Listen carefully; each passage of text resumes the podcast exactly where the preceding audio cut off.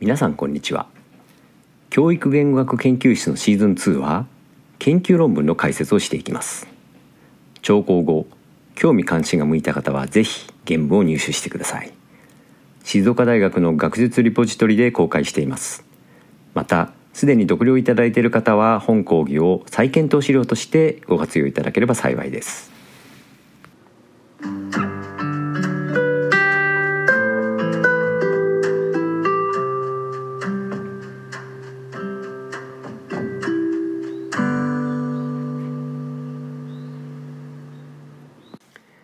回解説する論文は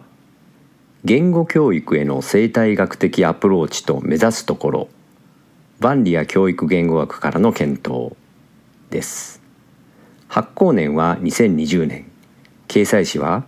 静岡大学教育学部研究報告教科教育学編の第52号です。言語と言語教育の在り方を生涯一貫して問い続け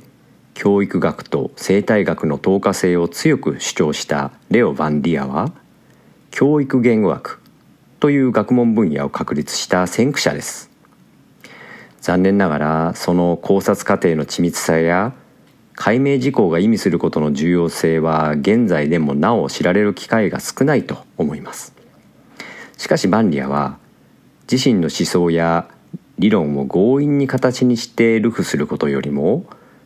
実情や背景が少しずつ異なる各地の実践者を議論の輪の中に巻き込みつつ各人が可能なところから取り組める見方考え方の創造と提供を何よりも大切にしていました。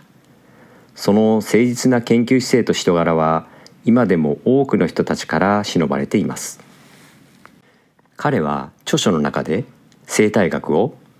あらゆる状況に適応すべき指導と学習についての考え方だと規定し言語を人間のあらゆる意味創出活動の基本概念とみなしています。生態学的な分析をすることは教室を豊富な活動でにぎわう作業室として描くこと。教員や友達や素材の助けを借りつつ夢の実現に寄与する道具を探す学習者で満ち溢れる空間として描くこととも語っています。このような捉え方を基盤にすると言葉や言葉の教育ひいては広く人間の学ぶ行動そのものに対する見方が大きく変わります。それは言葉と学びを同じ土壌で取り上げてみるといういわばごく自然な不思議でも何でもない事柄を改めて分析解明する分野が生態学だと定めることに他なりません。まあ、もっともこのような大まかな捉え方は厳密さを欠くという点で非難されますがその一方でいわゆる常識に対しては強力な批判力があります例えばある学習者に対し少数や特殊や逸脱を理由にして無視したり標準的な学びの場に適用できないと評価したりすることがいかに理不尽で無責任であるかと批判しそれに裏付けを与えることもできるのです。このバンリアの言からも推察できますが理論上教育言語学と生態言語学はほぼ同義になっていきます。本論文ではそれを踏まえつつ教育言語学とはどんな分野なのかを考えていくことにします。加えて教育特に言語教育が生態学的な目標に向かう営みであることを提唱したいと思います。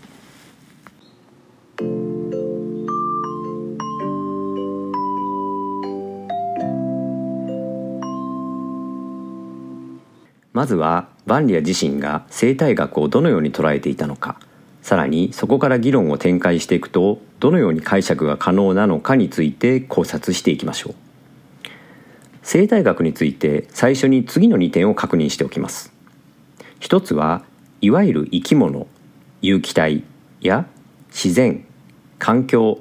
だけに特化した分野ではないこと。もう一つは研究の対象が古物ではなく事象より正確には関係や過程そのものであるということです。それは黎明期の研究者として頻繁に言及されるドイツの生物学者エルンスト・ヘッケルが語っています。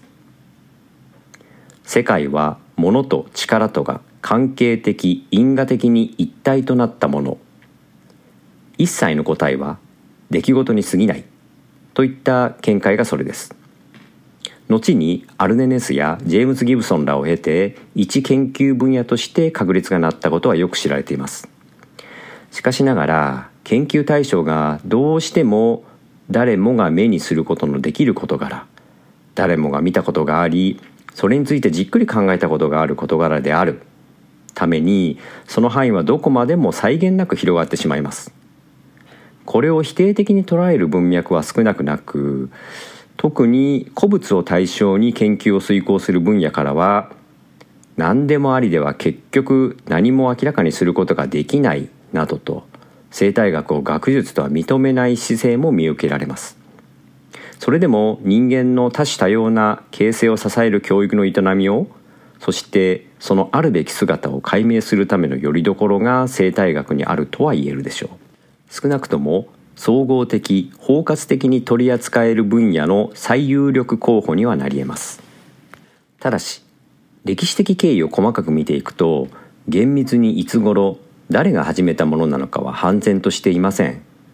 それというのも関係する諸領域の中に生態学という名称自体が登場しないためでもあるのですが加えて厳格な方法論により確立された手法や成果に基づいて研究が継承されてきたのではなかったという変遷が大きく影響しています。つまり研究成果が示唆する観点に少しずつ考察と修正が加えられていくといった理念的展開をたどっていったのが生態学なのです。しかし興味深いことにその変遷のためか術後が一致していなくても類似する概念が同時期に併存する様相が散見され全く交流のない分野間でくしくも同じような課題に取り組み似たような結論に至ったという事例が珍しくありません。特にその傾向は言語と教育の接点を探れば探るほど顕著になっていきます。その接点を明らかにしたのがバンリアです。特に記号過程アフォーダンス相互作用という3つの概念を中心に位置づけ接続性を提案していきました。次にそれぞれの概念を解説します。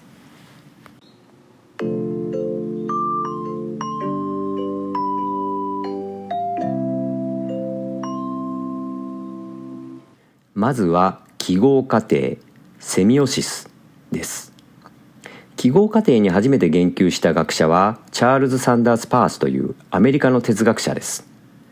セミオシスに対しては記号過程の他にも記号作用記号現象意味作用信号過程などさまざまな翻訳が当てられているのですがその理由は性的な存在に見える記号が動的なものであるとしているパース自身の論考の中にあります。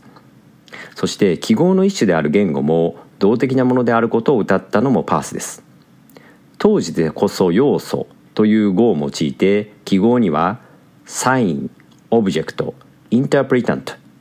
すなわち代表、対象、解釈項の3要素があると述べていますけれども重要なところは3要素を経る流れが記号そのものだ。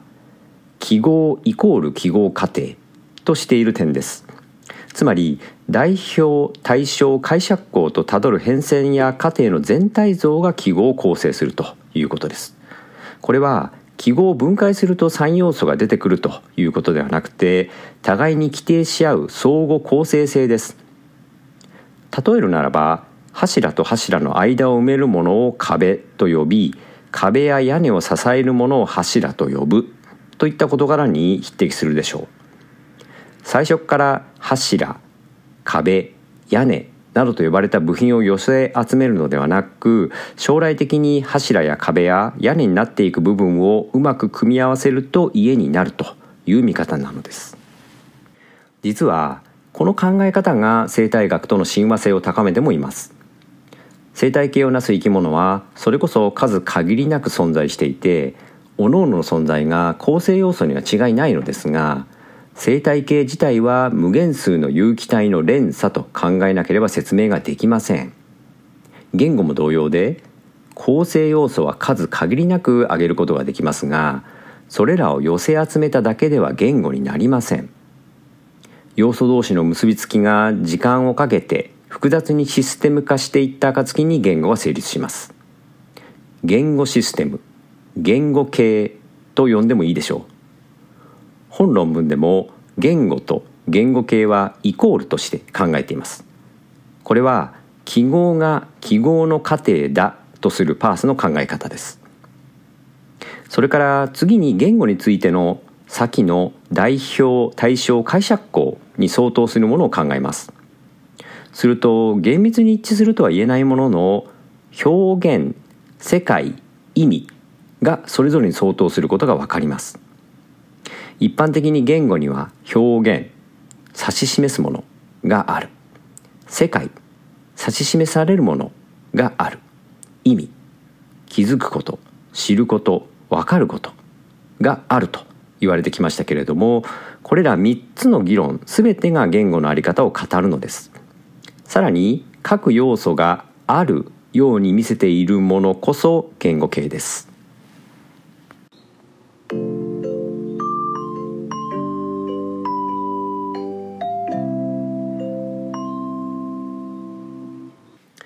2つ目の概念アフォーダンスを取り上げましょう。これはギブソンの造語です。ただ前回の解説でも述べたように賛否両論があって学術用語というよりは任意に使うことができる用語として広く知られるようになったのも事実です。よって改めてアフォーダンスとは何かと問われると難しいのです。しかし心理学の分野ではギブソンの心理学ギブソニアン心理学とも呼ばれていますがその直系の継承者と目されたエドワード・リードがある程度の統一見解を示すことに成功しています。それに伴って生態心理学という名称も広まりました。その定義は次の通りです。行動と意識は有機体が環境との切り結びを調整する道である。この調整を組織化する環境の初速面がアフォーダンスである。最もこれでも曖昧さが残ってしまいますがバンリアがリードに言及している理由は記号過程とのつながりを看破したからです。特にリードが言う有機体を教育学的な主体にそのまま読み替えをしています。さらに先の定義にある行動環境意識をそれぞれの記号の要素である表現世界意味に当てはめました。主体の思想や感情が現れる行動は表現です。主体が切り結びを調整する先が環境すなわち世界です。そして意識はそのまま主体が環境に施した解釈つまり意味です。アフォーダンスとは何かを記号過程の捉え方で述べ直してみると表現と意味は主体が世界とのやり取りをこなしていくことで出現する。このやり取りをシステムとみなした世界全体がアフォーダンスだと言えるでしょう。少し具体例を挙げてみましょう。コップ自体は主体が直接知覚できる資源です。そして水の注入が実現するかどうか。まあ実際に水が漏れないかどうかは別として水が入る器としてのコップがあります。この時点でコップが水を表示している。コップによって水が示されている。ことがわかります。同時に注入が可能という意味が主体の知覚によって発生します。こうした一連の流れを述べたものがコップは水が入ることをアフォードする。という生態学で引用されるフレーズです。ここに記号の要素を当てはめるとコップが表現で水が世界で入れられることが意味だと言えるでしょう。またコップは割れることをアフォードするということもできます。この場合コップが表現割れる現象が世界割れやすさが意味です。さらにコップは水を飲むことをアフォードする。とも言えます。この場合はコップが表現。飲む行為が世界。水を飲むことが意味です。コップという資源について先のように記述可能だということはコップを表現とする記号にもいくつかの種類があるということを示しています。つまりアフォーダンスにタイプがあることになります。実はこのタイプ自体記号を分類するもう一つの軸でパースが範疇カテゴリーと呼んだものです。これも3種類あって順番にファーストネスセカンドネスサードネス第一性第二性第三性と名付けられています。それぞれのカテゴリーについての詳細は論考の原文をご参照ください。第一性的なアフォーダンスの記述としては木は猿にとって登ることをアフォードする。小川に渡された丸太は渡ることをアフォードする。橋のようにかけられた透明なアクリル板はハイハイしかできない赤ん坊にとってその先に進めないことをアフォードする。先の尖った細長い物体は穴を開けることをアフォードする。などが挙げられます。第二性的なアフォーダンスとしては木陰は涼しいことをアフォードする。入道雲は夕立をアフォードする。ドアノブは回すことをアフォードする。ハサミは切ることをアフォードする。鉛筆は書くことをアフォードする。などを挙げることができます。第三性的なアフォーダンスには郵便ポストは手紙の配達をアフォードする。スマートフォンは手帳をアフォードする。ジャスミンの香りは眠気を誘う薬をアフォードする。市松模様は東京オリンピックをアフォードするなどが相当するでしょう。以上の通り主体がアフォーダンスを知覚するということは主体が記号過程をたどることと同じです。別の言い方をすると主体はアフォーダンスを知覚することでアフォーダンスの意味を知ることができるのと同様記号過程をたどることで記号のつまりは言語の意味を知ることができるのです。言語の意味を知るとは言語を理解することに他なりません。理解。意味である解釈項これは家庭の中で生まれるためにそれをあらかじめ存在するものとして付与したり統制したりすることが不可能です。また言語を使用することは一重に表現することであります。表現。まあ表現である代表も家庭の中で生まれるために前もって準備しておくことができません。確かに表現も理解も言語の一部ではありますけれども一部分を取り出したところでそれをまとめて言語と呼ぶには不十分です。アフォーダンスの概念を適用すると言語が流動的なものであることがよくわかります。そして上述の何々をアフォードするという記述はそのまま何々を意味する何々という価値があるに置き換えることができます。こうした点からも記号過程とアフォーダンスの近似性が見えてくるでしょう。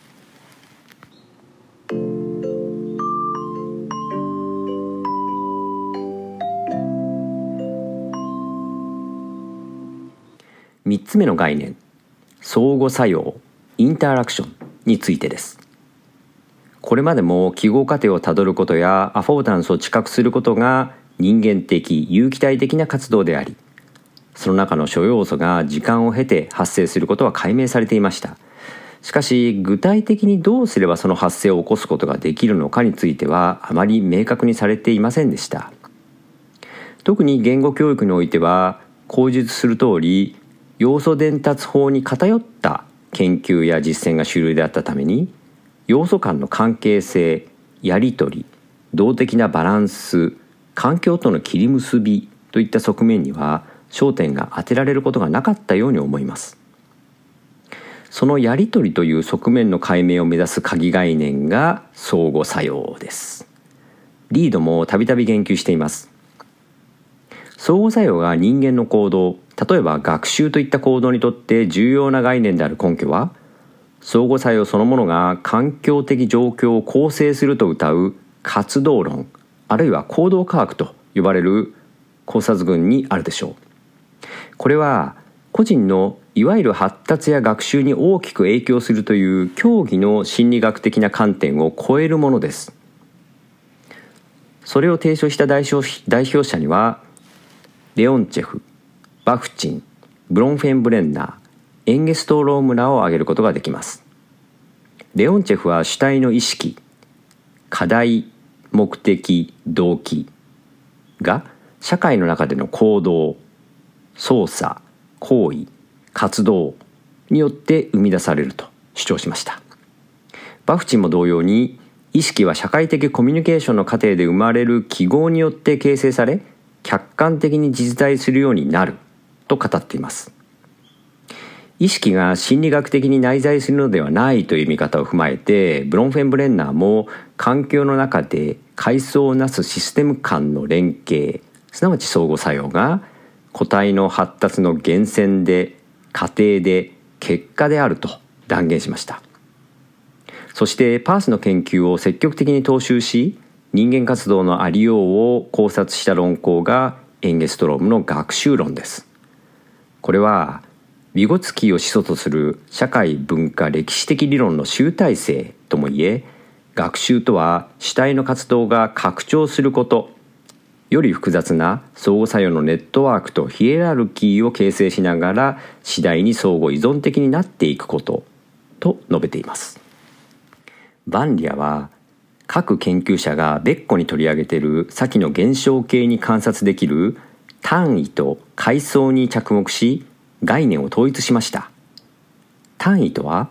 行動と社会と意識の区別で階層とは操作行為活動の別あるいは個体共同体といった現れ方の違い。つまり行動のタイプです。よって単位を記号過程の要素に階層を記号過程の範疇に一致させていきました。以上3つの概念を取り上げることでバンリアは K としての言語の研究を可能にしたのです。そしてそのアプローチにおいて生態学的な手法を採用していきました。確かに先の3つの鍵概念は各々の研究領域の中で帰結されたものであって互いに独立したものでもありました。しかしながらかつての言語学や教育学の中には包括的な文脈を取り扱える分析概念そのものが存在していなかったのです。そのため基礎理論を応用するのが教育学だという見方が常識でした。つまりは従来型の概念では教育に関する事柄を直接分析できない限界があったということです。これを憂慮したヴァンリアがたどり着いたのが言語への生態学的アプローチであり当該接近法を基盤とする分野としての確立を企図して立ち上げたのが教育言語学だったのです。そして生態学的アプローチが教育学的アプローチと極めて近似する点を鑑み生態言語学という名称も同義で取り上げていったのです。一見教育とは関係なさそうな概念群を採用していったのもそうした彼の危機意識が色濃く反映されています。